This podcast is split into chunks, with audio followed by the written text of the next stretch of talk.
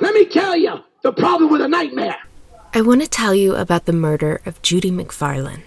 A nightmare is like a dream, filled with sensations. She was one of many who fell victim to a town of horror, but maybe the only one to have been forgotten. But the sensations are hopelessness and despair and no escape.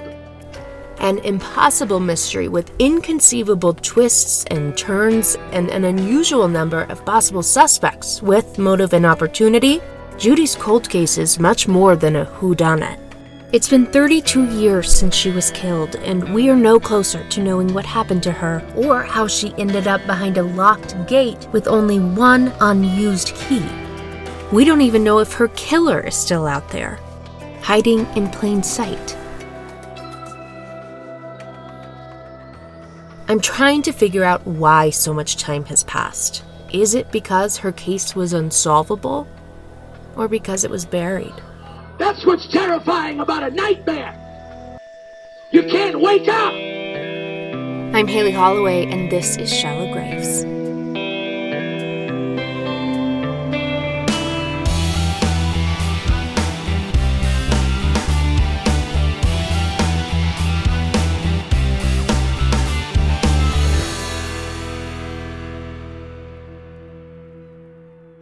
Ask you like one or two questions about Judy? Yeah, sure. I first started working cold cases with Detective Kevin Allen when I was a TV news reporter in Gainesville, Florida. We're 10 years in now, and of all of the cases we've covered together, we agree that this is the biggest puzzle of them all. So, this story is wild. This is maybe one of the craziest cold cases I've heard of in Gainesville, maybe anywhere else. It's just nuts. I still think the Judy McFarland case is the greatest mystery I've read at the Alachua County Sheriff's Office. And the only way I found out about it is one day one of Judy's sisters called me cold and she said, Can you tell me what happened to my sister's case? And she gave me her sister's name. And I told her that's not on my list. Judy McFarland disappeared in 1992. She was found five months later in a locked retention pond controlled by the Florida Department of Transportation. Shortly after she was found, law enforcement stopped working her case. It was never added to the cold case list at the Alachua County Sheriff's Office, which meant her case was never reopened. Not only was Judy not on the cold case list, you noted that there were no records of a death investigation after she was found. And that makes absolutely no sense. To put all the effort that we put into Judy's investigation when she was a missing person, but then when her body was discovered, that we didn't go full speed into the death investigation just makes no sense. How does that happen? You got me. I get the sense that you weren't necessarily thrilled with the classification from law enforcement. Yeah. And that, you Yep. know, Judy wasn't even on the cold case The- list. Right. They didn't care. She wasn't important. This is Judy's older sister, Nancy Brewer. They weren't worried about her. They were worried about the Gainesville Five and all the murders that had happened. You know, the Sessions girl. They never did find her body. God bless her parents. Mm-hmm. I feel so bad for them. And then there was another lady who died right around the same time as Judy. I'm trying. I can't remember Elizabeth her name. Yes, the foster girl. Yes, Yeah. and and that was really bad. If the names Nancy is referencing ring a bell, it might be because I covered this unusually dark and dangerous chapter in Gainesville, Florida for the first season of this podcast. In this four year chunk of time, Gainesville had nine missing or murdered college students. Two of them just disappeared from the streets of Gainesville. The first, Tiffany Sessions, is still missing, and the second, Elizabeth Foster, was eventually found beaten and buried in a shallow grave. In the most notable case from this time period, five additional co-eds were stabbed to death and mutilated by a serial killer over a weekend. And after that, two more would be found strangled to death in their apartment. The attacks on these college students kept Gainesville in the headlines for years, but missing from nearly all of them was Judy's case. I just kind of wonder how that happened and how there was such a difference between these cases from that perspective. I cannot explain that. It just really seems like no one cared about Judy. That could be a fair assessment, and I can't explain it. As soon as Detective Allen heard from Judy's sister, he pulled together the few files he could find on her at the Alachua County Sheriff's Office and immediately reopened her case. Judy was finally added to the cold case list at the sheriff's office, and once a detective told me about her, I was all in. I can't get over her story that it happened during these insane years in Gainesville, and yet there wasn't a death investigation. Detective Allen and I agree that it's time to figure out what happened to Judy McFarland. But to do that, we have to go back about 30 years, way before either of us ever lived in Gainesville, when this 30 year old single mom of three little boys, aged four, five, and seven, and a baby girl who had just turned one, disappeared after her Bible study. At that time, Judy and her husband Jim were separated. He'd actually been living in Canada for several months, and Judy and the kids were living at Judy's mom's house, just northwest of the University of Florida. And that's where a death investigation probably should have started. In the middle of the night on December 29th, 1991, about two weeks before Judy would disappear, when that house burned to the ground. And that was, I think, wee hours in the morning of the 20- eight. It was two, three days after Christmas, if I'm not mistaken, when that fire was. Okay. That's Mary Swain, Judy's cousin. Their moms were close sisters, and Mary and Judy were about the same age. Yeah. Let me and, ask uh, you on the house fire, what happened? Was it an accident? Uh, I mean, obviously a lot of what that's what they said, but because mm-hmm. I understand it was an electrical, it, it was you know like an electrical thing. But that's that's really to me weird.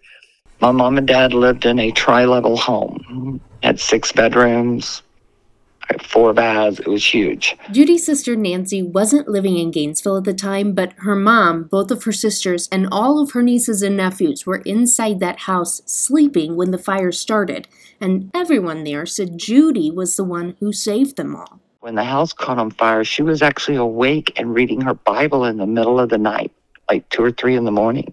Started smelling smoke and realized the house was on fire. Otherwise, they might have all died in that fire. Between the family and some boarders who were renting rooms there, somewhere around a dozen people were able to escape that night as this three story house burned down around them. The cause never determined. I never understood it. I just know the house caught on fire. That was all I was told.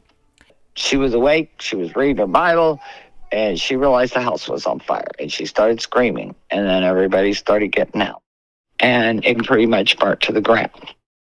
They lost everything. I mean, even all their Christmas presents. You know, there was nothing. So Red Cross stepped in. They put them in a hotel for a few days, and bought them clothes, and then they had to find them a place to live. The family was split up from here, and Judy and her kids ended up on the northeast side of Gainesville in a little community of trailer apartments called Meadowcrest. And Judy didn't really have a lot of money. That's why she was living with mom. So she rented a trailer. It was not in the best area, but it was decent, and she had a place for the kids. Nancy was only a couple of weeks from having a baby, so she had to stay in Jacksonville while all of this happened. But the girl's cousin Mary and her mom headed down to Gainesville to help the family after the fire. Mary told me they visited Judy's mom and younger sister, and then they headed to Judy's new place. Over there on 39th. And on that same side of the street, if you went north, there's a railroad track, probably, I don't know, four or five blocks is a church that she started going to. And then if Keep that nugget in the back of your mind for now. This church down the street that Judy had started going to, I think it's pretty important and we're going to get to it later. But for now, I'll just tell you that according to Judy's family, the fact that Judy was going to this church was fairly new, and the church itself to them seemed a little bit strange. Okay, back to Judy's place. She seemed to be aggravated, irritated, she was frustrated because she had been trying to get a hold of her estranged husband in Canada, and all she got was the mother in law. And the mother in law said, you know, that he's out of the country on a trip and that she had no way of getting a hold of him and she didn't know when he was coming back. And she was trying to get a hold of him for him to, you know, give her some financial assistance because they lost everything. Mm. I mean, everything. And the kids were all over the place you know, running through the house or what have you. She was having to hold the kids and stand at payphones, you know what I'm saying? Mm-hmm. And, walk to the minute market. what happened next would end up being a pretty big piece of the investigation, both back in 1992 and today. To give Judy a break and some time to put the pieces back together post fire, Mary offered to take Judy's four kids off her hands for a bit. I told her, I said, I'm going to spend the night in Gainesville with Granny and with Mom, and then I'll come back by the next morning. And I said, if it would help you, I'll take the kids with me to Perry for a week or two so you can run your errands and whatever you got to do. And I said, if that would help you, I'll take the kids for a couple of weeks. And she said, that would be great. And that was your idea? That was my idea. Yeah. You know what I'm saying? Mm-hmm. You're by yourself. You got four youngins. You've just been through trauma. You have nothing. You don't have money. You know what I'm saying? Totally. I figured it would give her a break. Mary told me she asked Judy to write down all the important details for each of the kids and a note authorizing Mary to be able to take them to the doctor or something like that in an emergency. And she said, sure. So she wrote the children's four names and their date of birth. I think she wrote the socials on there, whatever. I grabbed up two changes of clothes for each one because, like I said, they didn't have much. And I brought them to Perry with me. It wasn't long after Mary took the kids, about a week, when she got a call from the police, and suddenly taking Judy's kids for a couple of weeks seemed to be something other than a fever for her cousin. My husband come out running and he said, Hey, I don't know who it is. I don't know what's going on, but you got several messages from an investigator in Gainesville, something to do with Judy and why you got the kids, and I don't know what. And I'm like, Oh crap. What did they get into now? Another search, another missing person. 30 year old Judy McFarland was last seen at her Gainesville church. She hasn't been seen since. Judy McFarland was reported missing on January 16, 1992. And once they realized it was a mother of four they were looking for, law enforcement had started looking for her kids too. And that's how they tracked down Mary, who was starting to think she'd been duped.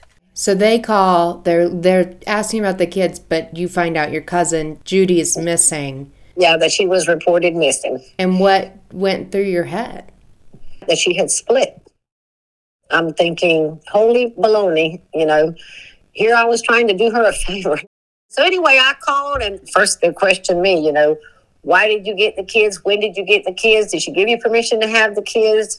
Blah, blah, blah, blah, blah. In the very beginning, everyone kind of figured Judy was temporarily gone, or at least she'd left under her own free will. After all, she'd had Cousin Mary take her kiddos the week before, and so even Judy's sister assumed there was an innocent explanation. Were you worried, or did you think it was just temporary? Well, at first I wasn't worried. Like Marianne taking the kids off, maybe she just, you know, met a guy and wanted to relieve some tension, or, you know, she's a single woman. But as the hours started to turn into days, things started to change for Nancy. After two days, no. She, I kept saying, no, there's no way something's happened to her because she would not leave her children. She loved them kids. You immediately, because of that, knew something was wrong. Yeah. As soon as I knew that she was gone for 48 hours and she hadn't come back or call the kids or call my cousin Marianne, yeah, I knew something was wrong. Oh my God. Well, what did you think? What were your first guesses as to what might have happened? I didn't really know. I mean, I like I said, I thought maybe she met a guy and just went off for a couple days because my cousin had the kids. That's all I could think of. Mm-hmm. I mean, I just had a kid. I was flowing with all kinds of emotions anyway. But when 48 hours come, uh-uh, I knew. I yeah. said, there's something wrong. Something's happened. There's no way she would not have called my cousin to talk to him or checked in or went and got, you know what I mean? Mm-hmm. There's no way. The sheriff's office had latched onto some pieces of the early investigation, namely that Judy had given her kids to Mary, to say there was reason to believe Judy had just walked away. She'd wanted to leave, and she'd made sure her kids were taken care of first. But once Judy's family found out that her wallet and keys had been left behind in her trailer, there was no question in their minds that something was up. And so there started to be some pretty public conflict with Judy's friends and family calling out the sheriff's office for not doing as much as they thought should be done, and the sheriff's office telling the public that Judy probably just left and had maybe even planned to do so ahead of time. Here's an example from a 1992 Gainesville Sun article where Lise Fisher, a correspondent for the Sun, wrote, quote, Family and friends all said they believed something bad had happened to her. They complained publicly that the Alachua County Sheriff's Office, which had organized massive searches involving hundreds of volunteers when Tiffany Sessions and Beth Foster vanished, were virtually ignoring McFarland's case. Fisher went on to write that investigators had countered the family by saying the circumstances suggested Judy may have left on her own, and quote, they said they did more work in McFarland's case than in most missing persons cases. But then, like I said, later I find out the car is there, her purse is there, you know, and it's like, okay, that don't sound like she's to me. It don't sound like she's split. That You know. changed it. Yeah, that that right there flips it. Because I mean, any of us that you leave home or or you're gonna take off somewhere, first thing you take is your wallet, has your ID, any monies, you know, Yeah. and you're in your vehicle. And she only had that one vehicle there. So the last thing they they said, you know, and I got bits and pieces, you know, from the old. Before we get too far past Judy's disappearance, I think we should pause here to really dig into the detective's timeline of her last days. I want to start on Monday, January 13th, 1992, because investigators determined that was the last day anyone had said they'd seen Judy.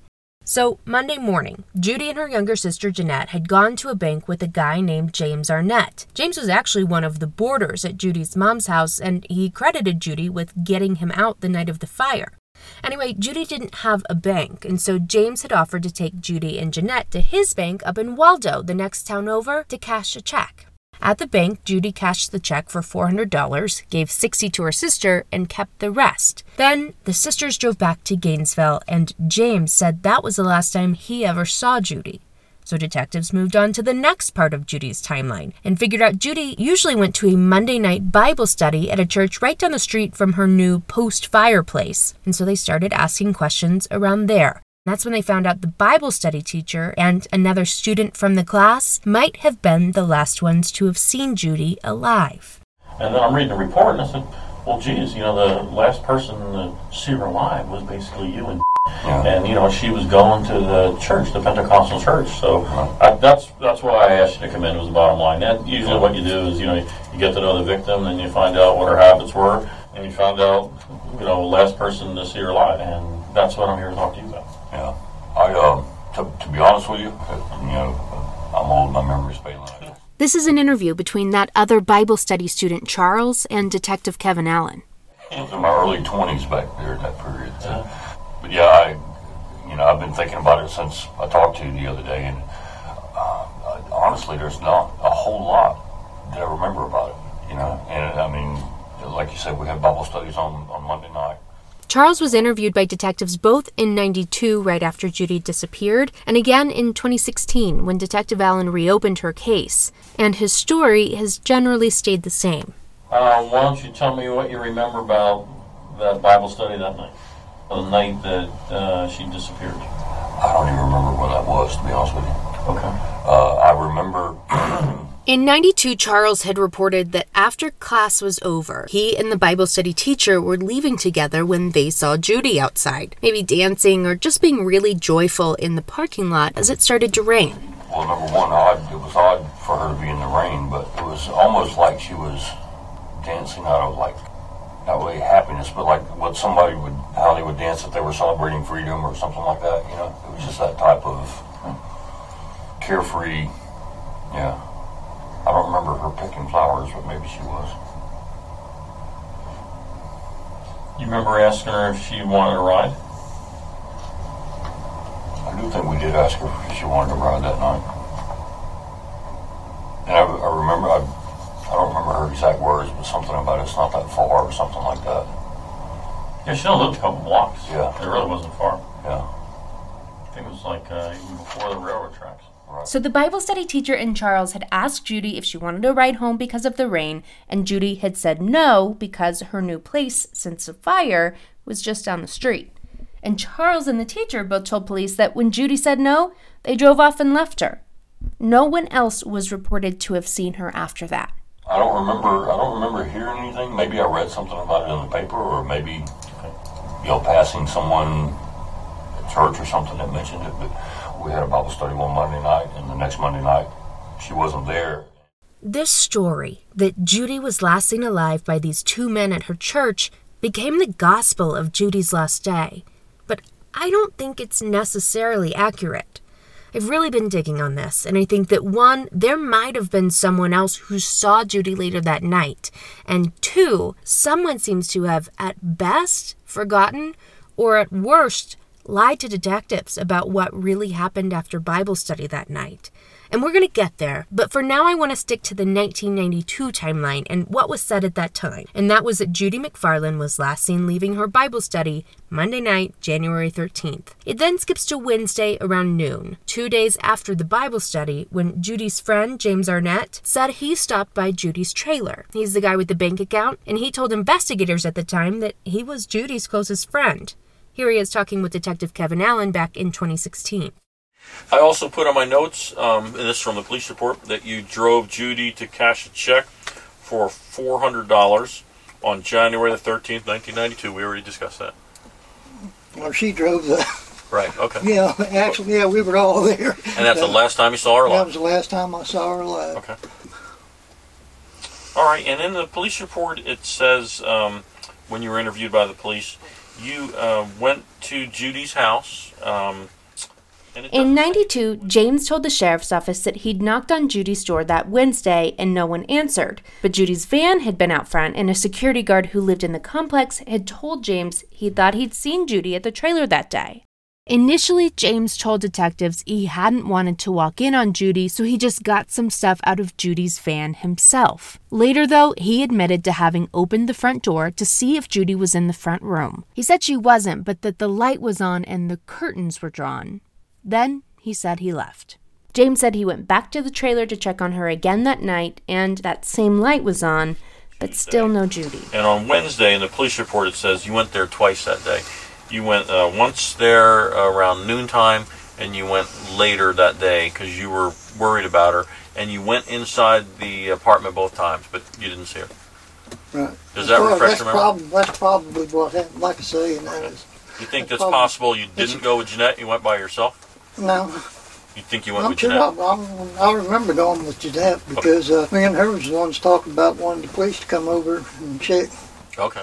Judy's younger sister Jeanette ended up calling the police to report her sister as a missing person the next day. When detectives got to Judy's place, they found a pretty messy home, but it didn't seem like there'd been a robbery. Probably more like a single woman and four small children had been relocated there after their whole house burned down. The door was unlocked, the light in the front room was still on, and Judy's Bible was open on her reading chair. And read into this what you will, but for whatever reason, one of the detectives on scene noticed that open Bible and then decided to take note of just one specific verse from the open pages. Ephesians 5:13. Everything exposed by the light becomes visible, and everything that is illuminated becomes a light. Okay. Were you there when the police came out to Yeah. initiate the police report? Uh, I believe I believe it was. Okay. All right. That's when the brown spot came up. Oh yeah. And I said it was red, but it was more brown on the mm-hmm. wall. Yeah. Okay.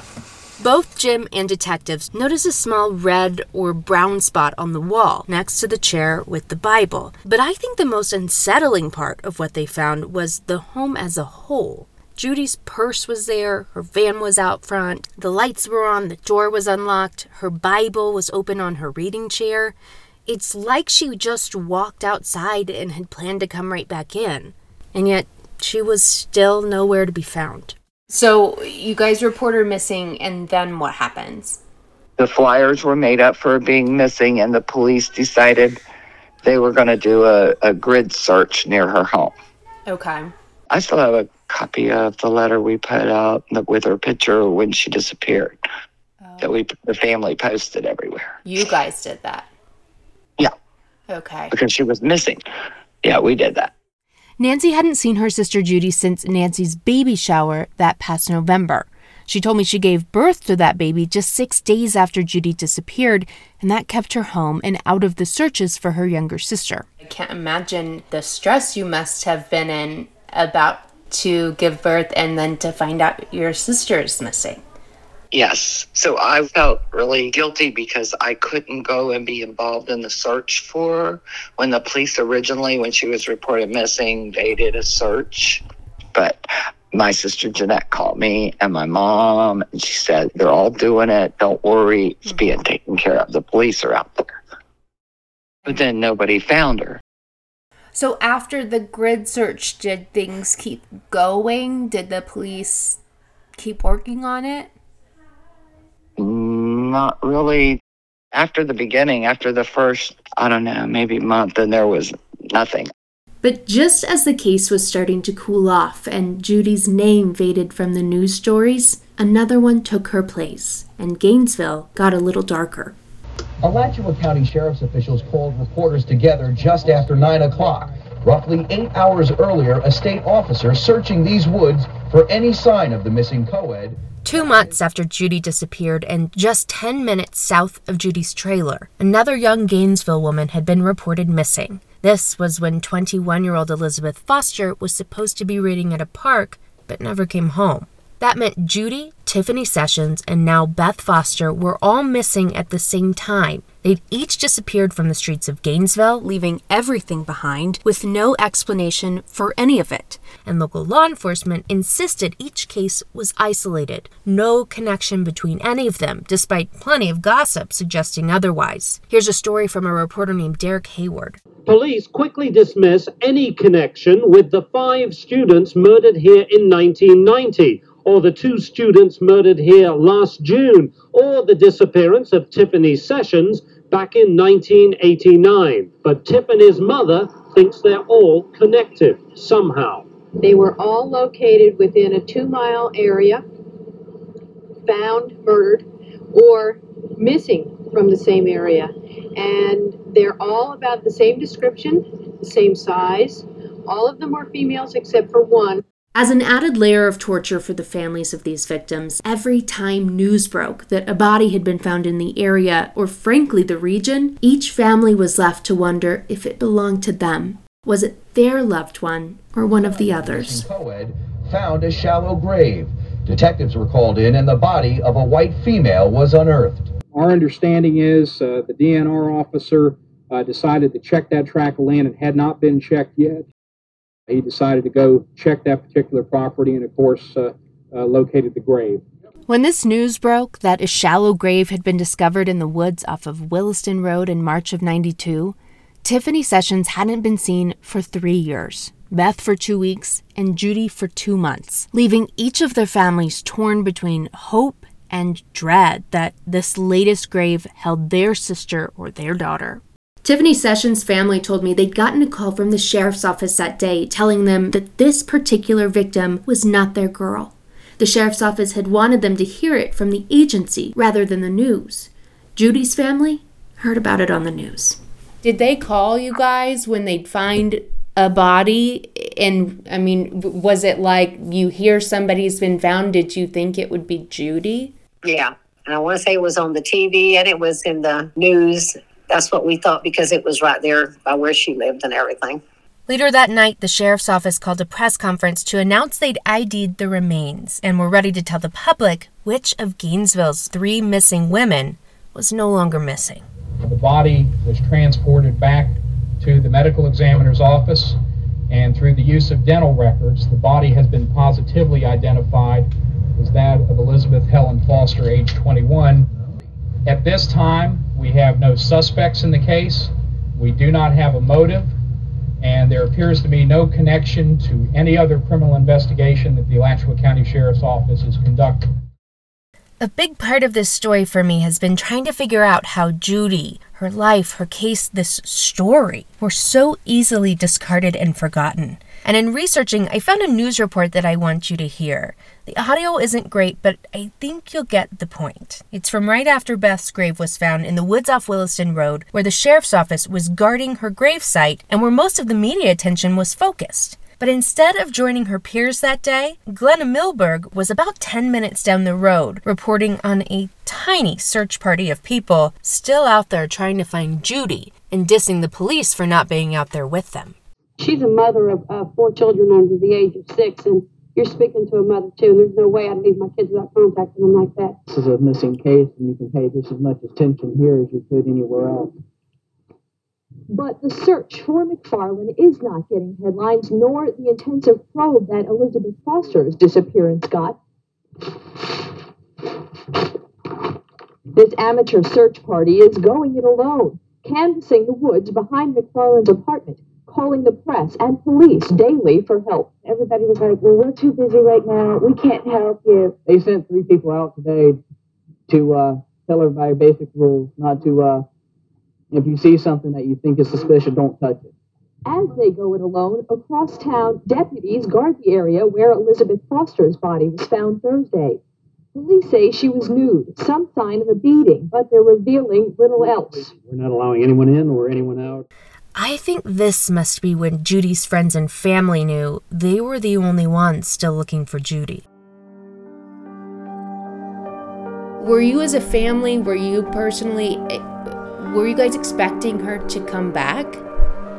That's hope in your heart that something bad didn't happen to her. Mm-hmm. And yeah, we were hoping that she'd be calling or popping up. You know, she knew where we lived. Yeah. You know, no contact, no phone calls, nothing. So so as time goes by, of course you start losing hope. Obviously, several months went by before you guys really even knew if she was dead or alive. When was the turn to thinking something bad must have happened? To me, it was probably a couple of months after two months. And Shirley would break down crying and say, You know, I know something bad's happening to her. I know she's not coming back. Did you have to tell them, Mary, since you had the kids, that their mom was missing? We only talked to the two oldest ones. What'd you So we- tell them? Just that, that mommy went missing and, and nobody knows where mommy is. Never thought though that she was dead. I don't know why. I it, it, in my brain I kept having dreams of where I'd wake up and she'd be at my door and I'd just cuss her out for disappearing.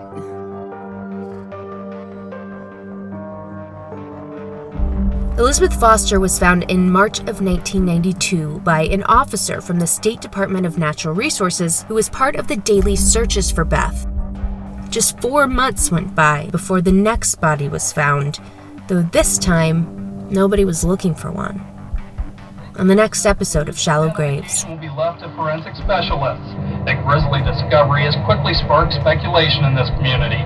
Could this be the body of missing UF student Tiffany Sessions, who disappeared across town three years ago? Police say that's unlikely. The body is too fresh. Rather, it could be the body of Judy MacFarlane, disappeared in January, just nine blocks from this site. In June of 92, a prisoner cutting grass for the Florida Department of Transportation had noticed what he thought was a doll or a mannequin in a small pond. The sheriff's office was called to come check out what was determined to be a body, partially floating in the water, but nobody could get to it because the body was in a retention pond, which was surrounded by a six foot chain link fence topped with barbed wire. There was a gate to access the pond, but it was locked and only the Department of Transportation had a key. My main question, and still I have it today, is how did she get in there? You know, how did she get in there? It sounds like everything you discovered along the way just makes it more mysterious. Exactly, exactly.